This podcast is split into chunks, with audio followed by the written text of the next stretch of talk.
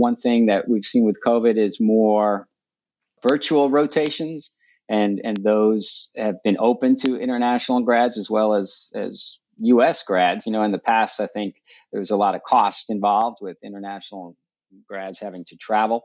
Um, and so that's, you know, I think that's been a, a good thing. So now you can compare uh, international grads, you know, kind of head to head with, you know, U.S. grads that you feel like you're in a better position to evaluate. Welcome to the People of Pathology podcast. I'm Dennis Strenk. On this podcast, we explore pathology, laboratory medicine, and forensic science. Recent statistics have shown that pathology residency programs have a higher percentage of international medical graduates than any other medical specialty. So the question becomes how do programs evaluate these applicants? My guest today is Dr. Ken Gatter. Dr. Gatter is a pathologist and co authored a paper on this very subject. We're going to talk all about this paper as well as his work with Medical Legal Partnership, which helped to provide free legal services that improve patient outcomes. All right, here's Dr. Ken Gatter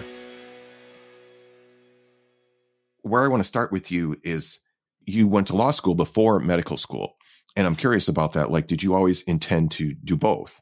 No, no, absolutely not. You know, I, I was a history major in college. And then after college, I wasn't really sure what I was going to do. Um, I ended up working in the Bronx District Attorney's Office for about two years, you know, as kind of a paralegal slash clerk. And then went to law school thinking I'd, you know, do something either at the DA's office or like a public defender's role or, or something like that. Uh, so I, I, medical school wasn't even on my on my horizon. Um, oh, okay. Uh, you know, I, I didn't know any doctors growing up, and and it just wasn't something I really thought about. Uh, I remember not doing very well or or really liking you know chemistry and and biology in high school. Uh, so I, I, really didn't think I would become a physician. Um, but if, if you want to continue the story, so I, I ended up getting married during law school, and my wife went to medical school. She was in medical school during my first job as a lawyer. I was a, in, a, in a law firm, and um, I thought that what she was doing was a lot better than what I was doing. So I quit and went back and, and took the uh, pre med courses like chemistry and physics. And, and I remember that first week was a, was a real panic time for me because because you know I hadn't had math since like 10th or 11th grade in high school and I and I, I was kind of worried that this might have been a bad decision. But it worked out okay and so I ended up going to medical school. Okay I see. That's that's a kind of a roundabout way to get there. That's an interesting story. Um, yeah. so then going into medical school I mean was it did you know you wanted to go into pathology? Did you have other specialties in mind yeah, no, I, I, am not sure I really knew what pathology was going into medical school. I, I had this vision of being a pediatrician. I liked kids, and we didn't have any kids. Um, but then two things happened. One is that we ended up having our a first of two boys. Uh, so, you know, had a kid at home. And then, you know, doing pediatrics wasn't really what I thought it would be. It was, you know, a lot of well child checks and, and, and also then when things turned poorly for the kids. That that was always really sad. So I, I crossed that off the list. And then next was emergency medicine. I thought that was kind of neat, um, and I was kind of going to do that. Then, as I mentioned, my we got pregnant, and I thought like, well, maybe something other than you know being gone every night would be a good thing to do. So I started exploring sure. pathology.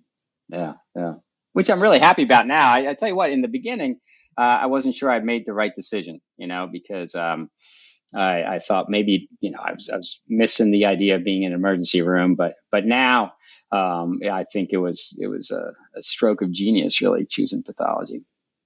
Like, how did you discover pathology? What was your sort of first experience in in that specialty? So a couple of things. One is that my wife is also a pathologist, and she's a couple years ahead of me, right? And so okay, I just kind helps. of followed her followed her tracks. Um, and the other thing, like, you know, most people, pathology is really interesting the first and second year of, of medical school. Uh, and then you sort of forget about it. And, and you also aren't really sure what a pathologist does. But I like it. Uh, I also was attracted to it, I think, because I like the idea of having cases that didn't go on forever. You know, you have a, a case and you sign it out, and and you don't have uh, these these um, sort of issues that that drag on for many years. That like internal medicine, I kind of got frustrated by that, and um, so I, I, I, was attracted to the surgical specialties, and and that's what attracted me to emergency medicine is that you had, you know, sort of these these nice cases that had a a start and an end to them. Okay, that makes sense. I I feel like that kind of relates to um, maybe your law practice as well, because it was the same. Isn't that the same kind of thing? You have a case and there's a start and an end. Well, that's that's a great great point. Now, in fact, it was kind of the other way around because as if you know a lot of these law cases go on for years and years, and that was one of my frustrations with um with practicing okay. law. Um, I mean, I could have chosen a different specialty that maybe has more of a start and an end, but yeah, yeah. Mm-hmm. Okay, that's interesting. And now you haven't really stepped completely out of law. It seems like because uh, one of your, your special area of interest is interaction of health and the law. So I'm curious about. Uh, let's let's talk for a little while about this. So how did this interest start, and what what are we uh, what are we talking about here? Yeah, no, th- thanks for bringing this up. Right, so you know, I, I go to medical school. Uh, you know, my parents are wondering what I'm doing. it, it, what were those years in law school just a complete waste? And and I was thinking the same thing. You know, it'd be a shame to just throw that all away. So, so I started doing pathology, and I wanted to somehow use my uh, legal background. Um, and I did it in a couple of ways. One is that I ended up teaching at a local law school, teaching like an introduction to health law. And so that was a way to to you know keep my foot in into the the sort of health law area and we had classes that so we managed to get classes with both medical students and law students in the same class which was kind of you know some of the first classes like that um, and that was that was really interesting to have those two groups together and teaching one another which was really really nice so I've done that, and I've, I'm even now. I did that for about ten years, not doing that anymore. Um, but now I'm I'm trying to have little seminars with uh, medical students on on recent topics. For example, we had uh, you know health law during the time of COVID, exploring the public health law aspects and and where where does the state's authority come from and and things like that. Um, and right now uh, we have a seminar going on with about ten or eleven medical students exploring the, the recent Dobbs decision, which overturned Roe, uh, and and all the the sort of constitutional and, and other issues surrounding uh, abortion. So I managed to keep my area in that, and and then more recently, probably the, the thing I, I'm most uh, interested in is that I've uh, started uh, working with medical legal partnerships. Uh, we actually started the first medical legal partnership in the state of Oregon. Most states have them, and so Oregon was a little bit late to get to that. And so, for mm-hmm. your listeners who don't know or haven't heard about medical legal partnerships, they are a way to integrate lawyers and their legal services into that healthcare setting. You know, most ideally, uh, like right into a clinic to actually have a lawyer present in a clinic. And usually it's a, a clinic that is uh, serving you know, a population that is um, low income and, and more vulnerable communities. And so the idea is if you really believe in social determinants of health, you know, and, and sort of health equity, that a lot of people's healthcare problems and issues are tied to things that maybe traditional medicine doesn't address all that well. You know, things about housing and uh, employment and you know family law matters can lead to a lot of stress. And addressing those is the goal for medical legal partnerships. You know most a lot of poor people you know the only time they think about having a lawyer is if they get arrested. They never think of of having a lawyer for some of these other problems and in fact they don't even know their legal problems so the average uh, you know, they've been studies, and, and a lot of people have three to four to five legal problems and they don't know their legal problems. And so, uh, part of the uh, job of a medical legal partnership is is sort of training folks in that in the healthcare system to be able to identify those legal uh, issues, and then you know write a sort of a consultation to to the lawyer that's down the hall to the left, just like you would for an orthopedic you know surgeon if someone comes in with a broken ankle uh, the same thing. You know, you identify instead of a broken ankle, you identify, well, there's a, a legal housing problem and give them a, a consult for, for the lawyer. So that's, I, have been doing a lot of that lately. Uh, and real proud that we we started the first one in in Oregon. started one at, at the NICU here uh, at the Doernbecher Hospital as well, and and so that's been it's been really fun. Okay, so it's uh, some of it is. It seems like it's training the the healthcare workers, the doctors, and the nurses to identify these problems. Yeah, that's a big part of it. I mean, there, there's some surveys out there um, that that help, um, but also just uh, you know helping helping the the healthcare team, and it's helped with burnout too, and and the, and and it's really been a great sort of ride. Okay, I see. That's interesting. And so, have you seen like results, of, like better results for the patients, or what? like how does that i guess what's the end result for the patient how does it help them right so so there it's we tried to study this you know on the kind of a return of investment angle to say that your healthcare dollars you know a patient's sort of high utilizing patients will will go to the emergency room less if they have their legal issues addressed we have sort of anecdotal stories at our MLPs, but other places around the country have have shown that there is, you know, fewer emergency room visits and, and things like that uh, that comes out of it. And so, yeah, uh, better better health, and certainly the the patients, you know, appreciate it.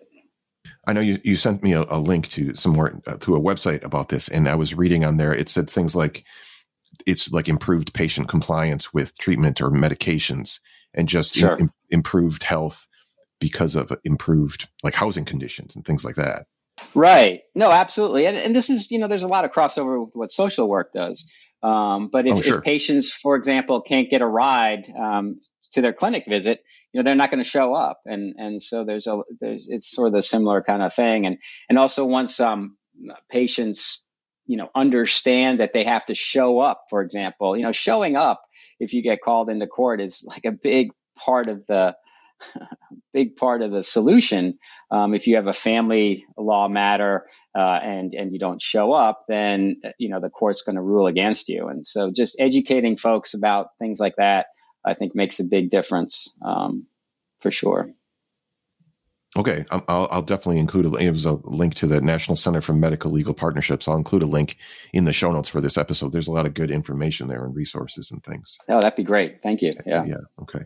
Now, uh, so you had a paper that you co-authored. Uh, it was published in the Archives of Pathology uh, back in August, and this was called "The Challenges and Opportunities of Recruiting International Medical Graduates to Our Residency Programs." It starts with screening for interviews. So let's go back to the beginning of that. Like how, how, and I guess when did you have the idea that you, you wanted to write this paper?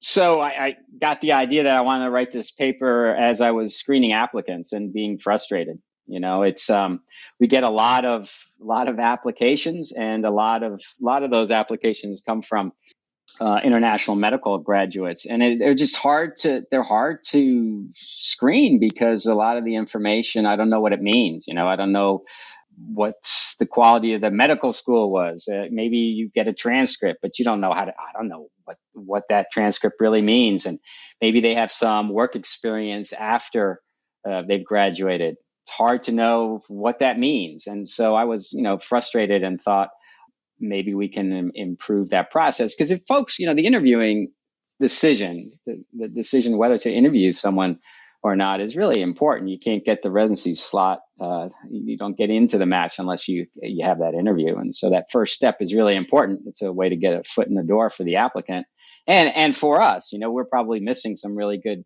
folks out there because we just don't know how to judge, how to evaluate. So that's what started it. Okay, I see. And like, how long did it take you to sort of work on it before you submitted it to be published? So I remember I wrote the bulk of it uh, kind of at, at most of the ideas came pretty quickly, a day or two, and then you know went back and made improvements and and uh, you know Mandy and I bounced mm-hmm. ideas off each other and and uh, yeah, so the whole thing I don't know from the you know pen to paper to when they approved it was probably I want to say four or five months, maybe something like that. Oh, okay, that's pretty quick. No, so the, the paper identifies two problems with the screening applicants, and the first being that there are so many of them.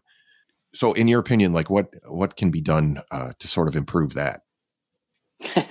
I don't know. I mean, I think that's one of the things we need to discuss. You know, things that have okay. been proposed include caps, caps on on the number of uh, places that a, a, applicant can apply to. Um, I think that's a reasonable thing to to consider for sure. You know, there's no reason to apply to a hundred different places. I mean, it seems like then you're um, then it's it's really kind of a crapshoot, right? So, and what about something like like I know there's you know a limited number of residency spots in each program. Is there has there been any talk about maybe increasing that, or is that there's that like not feasible? So increasing the number of residency slots available. Yeah, is that what you're asking? Yeah, I think that's that's something our institution just did. We added two. Uh, I think it, it's it's not an easy thing to do. Um, there are a lot of things that go into that decision. One is that uh, I think the Office of uh, GME looks at at the region and the need for pathologists. You know, how many pathologists are needed in the area. You don't want to be training folks who then complete training and then can't get a job.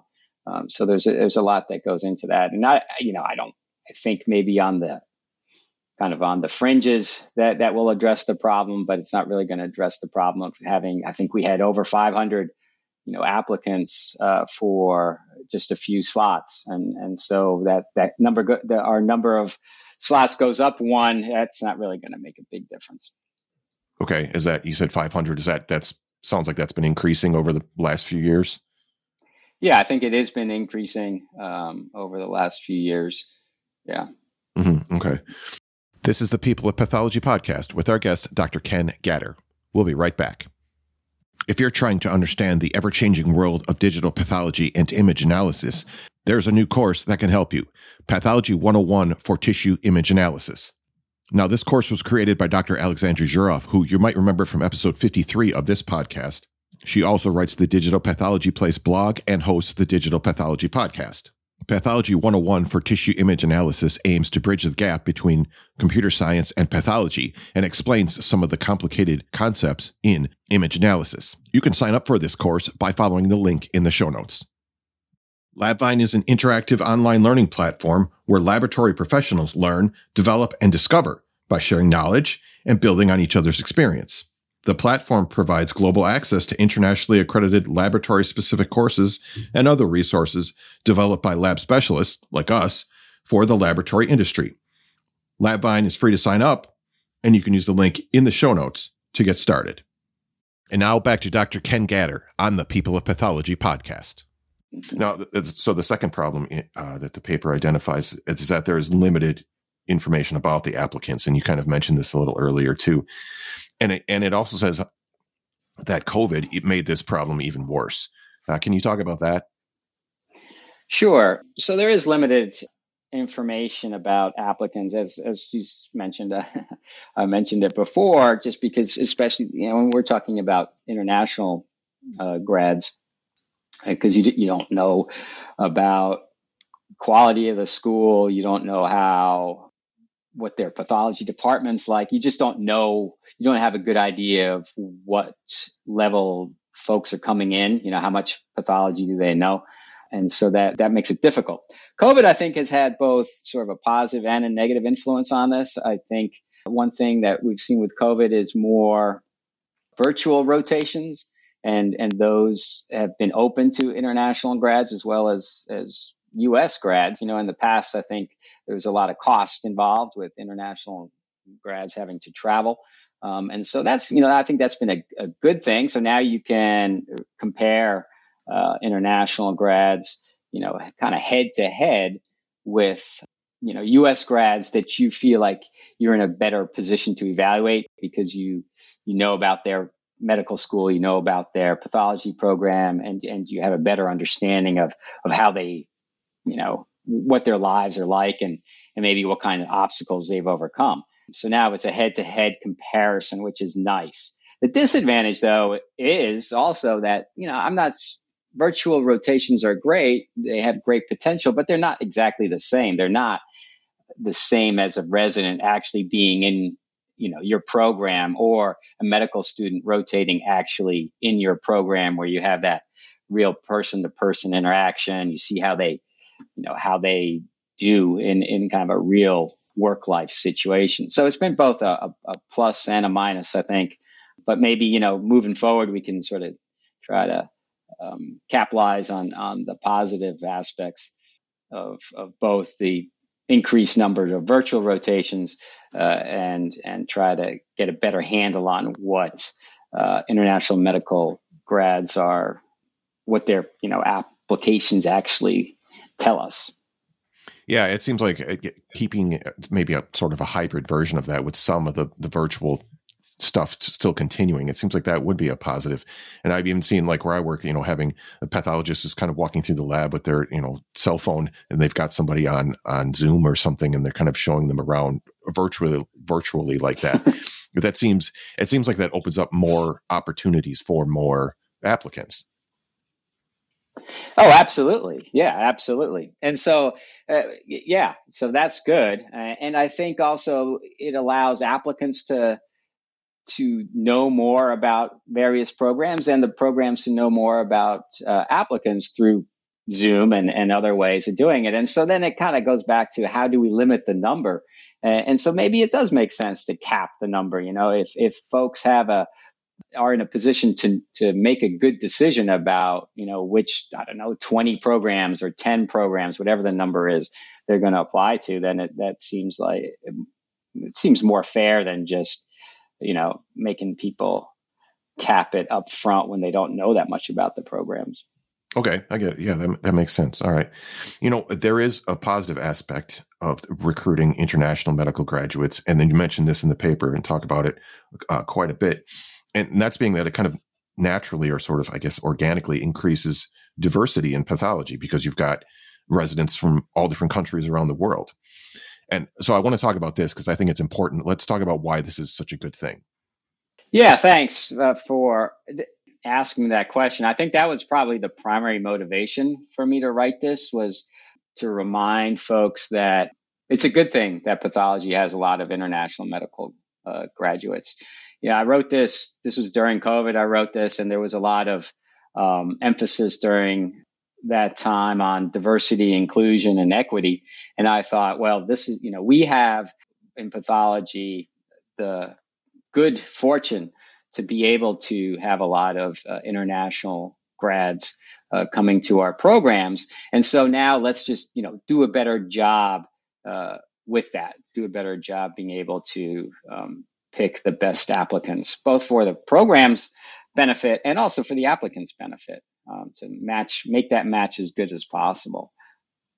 You know, I think in the past, sometimes uh, I remember coming up and sometimes people thought like, wouldn't it be nice to have more U.S. grads? And and sure, I, I, U.S. grads are great, but if we aren't getting uh, U.S. grads, then I, I, don't think it's a you know it's it's not a bad thing to have graduates from international medical schools because as you mentioned it is sort of a what did you say it's sort of an organic way to increase diversity and and equity i think yeah and i think i think it says in the paper that pathology has more international medical graduates than any other specialty I think that's right. Yeah, that's I looked at the uh, at the data about this. You know, it's it's kept they keep track of this kind of thing, and and and that's that's right. Yeah. Okay, I guess that I mean that sort of that I guess might have a positive and a negative too, because it's it seems like there's okay, there's less U.S. grads interested in pathology, but we have more diversity. So it's, it's uh, I, I, guess it depends how you know what perspective you want to take on that. right. No, it, it, definitely does. But I think you know there's a couple of reasons um, why we might want to have more diversity and and why international medical school grads I think are a good thing for pathology. One is that it actually probably, I think it can increase uh, recruitment right here at home. You know, so for example, uh, in my institution, uh, if uh, um, med students see, you know, great residents from from other places, and our medical students are very interested in in diversity and and equity uh, issues. And so, you know, we as pathologists, we we come across as great. You know, we we are embracing the diversity and, and equity. Um, so I think there's there's an advantage actually in uh, recruiting uh, as long as it's framed the right way. Okay, I see. That makes a lot of sense. All right. That's good. Something else that's mentioned again in the paper is is using the holistic approach to a screening to screening applicants, and I'm curious about this and how how it sort of differs from, the, I guess, the traditional screening approach. Yeah, yeah, you know the AAMC um, defines this and and promotes having a, a, more holistic view, and and I I think that um, the the idea as I understand it, you know, I'm I'm not really an expert on this. I, I wrote that paper, um, but I've been looking into it, and it seems like the idea is to be a little bit more flexible, um, to be really sort of individualize your assessment of each application and and consider things that maybe in the past weren't considered. Uh, things like you know what have they overcome uh, getting to med school so so moving away from uh, strict reliance on board scores for example moving away from strict reliance on you know sort of medical school rankings uh, where someone comes from a highly ranked medical school and has a high you know board score well automatically we should rank them high you know maybe maybe there's someone who's really hard to work with maybe it's someone who's you know a great candidate. So so the the the examination of their application doesn't end there. You really need a holistic uh, assessment um, of of that person and and take into consideration jobs they've had, you know, and and and where their letters of recommendation come from, uh, and and just it takes more time, I think, uh, but I think it's at the end of the day a, a better way to to move forward. It seems gives like more people a chance. Yeah, it seems like that'd be it would be like you said. It takes more time. That would be a little bit more difficult until there's sort of uh, like standards of how to evaluate those things. Like it just seems like it would make your your job more difficult, at least at the beginning. Is that does that make sense? Oh, absolutely. No, I think I think you're right. You know, I mentioned standardization, as you pointed out, yeah. a lot in in the paper because I think that's that's my frustration. Is like you want to do this, but but you don't have the tools to do it right? And and unless there's standardization whether that's you know like like the CAP accredits labs for example right? That's a form of standardization.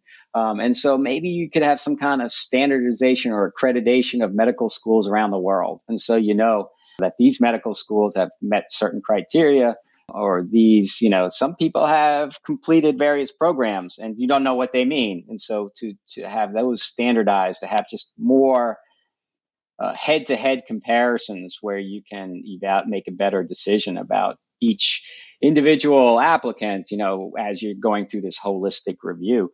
Um, because you can't really do the holistic review. That's the appeal, really, of relying on uh, board scores, you know, because they, they seem objective. Um, but okay. as you probably know, there's a lot of criticism about board scores. Maybe they just only seem objective it's kind of like the SAT scandal, which was in the newspapers uh, a while ago, where where you know wealthy folks have tutors and and take the SATs a, a bunch of different times, and and so it's no surprise that their scores are higher. Is that really an objective value? I I don't know. So it's I think it's pretty complicated. Mm-hmm. Yeah, this brings up issues like you know privilege and kind of social uh, social environment and things like that. Absolutely. Absolutely. Yeah. Yeah. Yeah. So we'll see. I don't, you know, I don't know where we're going to go. I mean, I think it'd be nice if we had our, you know, like the CAP or, or, you know, uh, various other national organizations would, would maybe start discussing this and, and give us some guidance. That'd be great. Okay. Yeah. And that, that makes sense. I mean, you, you kind of end the paper with this sort of call for a conversation about you know how screening of international medical medical graduates is done and what changes should be made. I mean like how do you how do you get a conversation like this started? I don't know. By writing a paper. Oh, okay. Um, yeah i you know um, yeah so that that would you know if, if anyone listening to this podcast uh, has a way to do it or some ideas um, please you know contact me and uh, and I think it's a worthwhile conversation to have moving forward. It would make, you know, in the long run, makes all of our jobs a little bit easier and our uh, programs better because we'll be able to get uh, the good, good residents. it definitely seems like the sort of the environment these days is you know this is the time to have conversations like this and to start moving on uh on you know on projects and objectives like this for sure. Yeah i agree. I think the time is right and pathology i think is at an interesting place. Uh, there's a lot of technology you know there's ai there's we're really moving to digital pathology quite a bit and so you know that expertise and and the ability to to have the creativity to move forward in a way that uh, makes pathology better, I think uh, is important. And I think having a diverse sort of pathology force from different backgrounds will really help our profession move forward, not just in the short term, but definitely in, in the long term, you know, and, and that will help patient care and it will help pathology. And it's a, it's a real win-win situation. Yeah, yeah, that, that makes a lot of sense. Makes a lot of sense. Okay, uh, Dr. Gatter, this has been a real, real interesting conversation. I, I, think these are important topics, and I'm glad we had the uh, opportunity to discuss them. Uh, before we wrap up, wrap up, is there anything else you wanted to mention that I haven't asked you? Um, no, no, I really appreciate you doing this. By the way, I think um, you know you spreading the word of pathology is is important.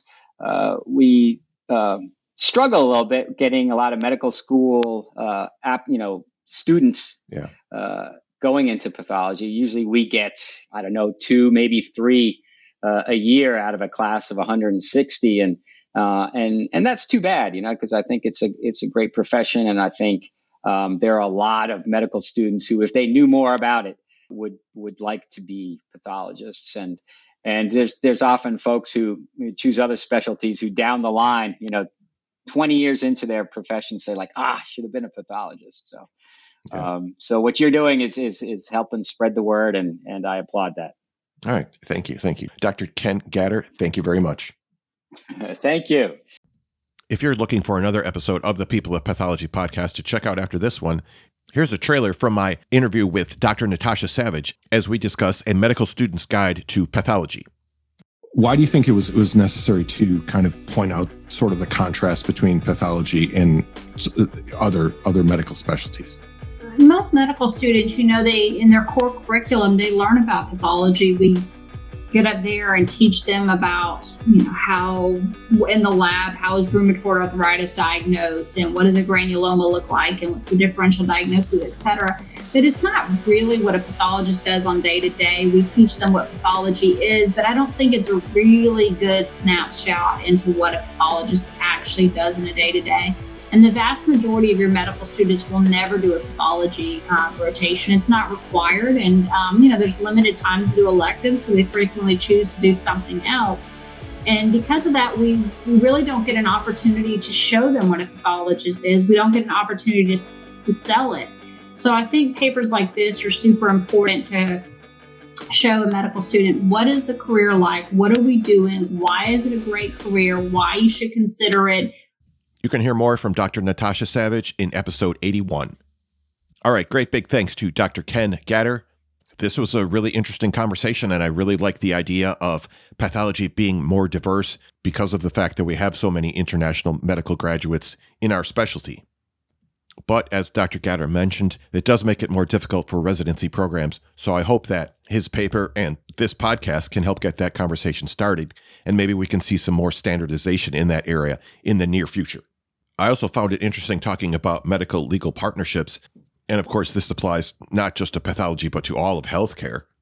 And from what I've read, it helps to improve patient outcomes, patient compliance, and to lower overall costs of healthcare in general. So, those are all great things. As always, I'll have links in the show notes to everything that we talked about today. Don't forget you can follow the show on Twitter and Instagram. I'm at People of Path, or just connect with me on LinkedIn. Thank you for continuing to share the show with others. Together, let's inspire the next generation of pathologists and laboratory professionals. This show is a member of Health Podcast Network, which connects listeners with conversations and stories about health, care, and well being. You can find a link in the show notes to Health Podcast Network, and while you're there, check out some of their other interesting podcasts. Thanks for listening. I'm Dennis Strenk, and I'll talk to you next time on the People of Pathology podcast.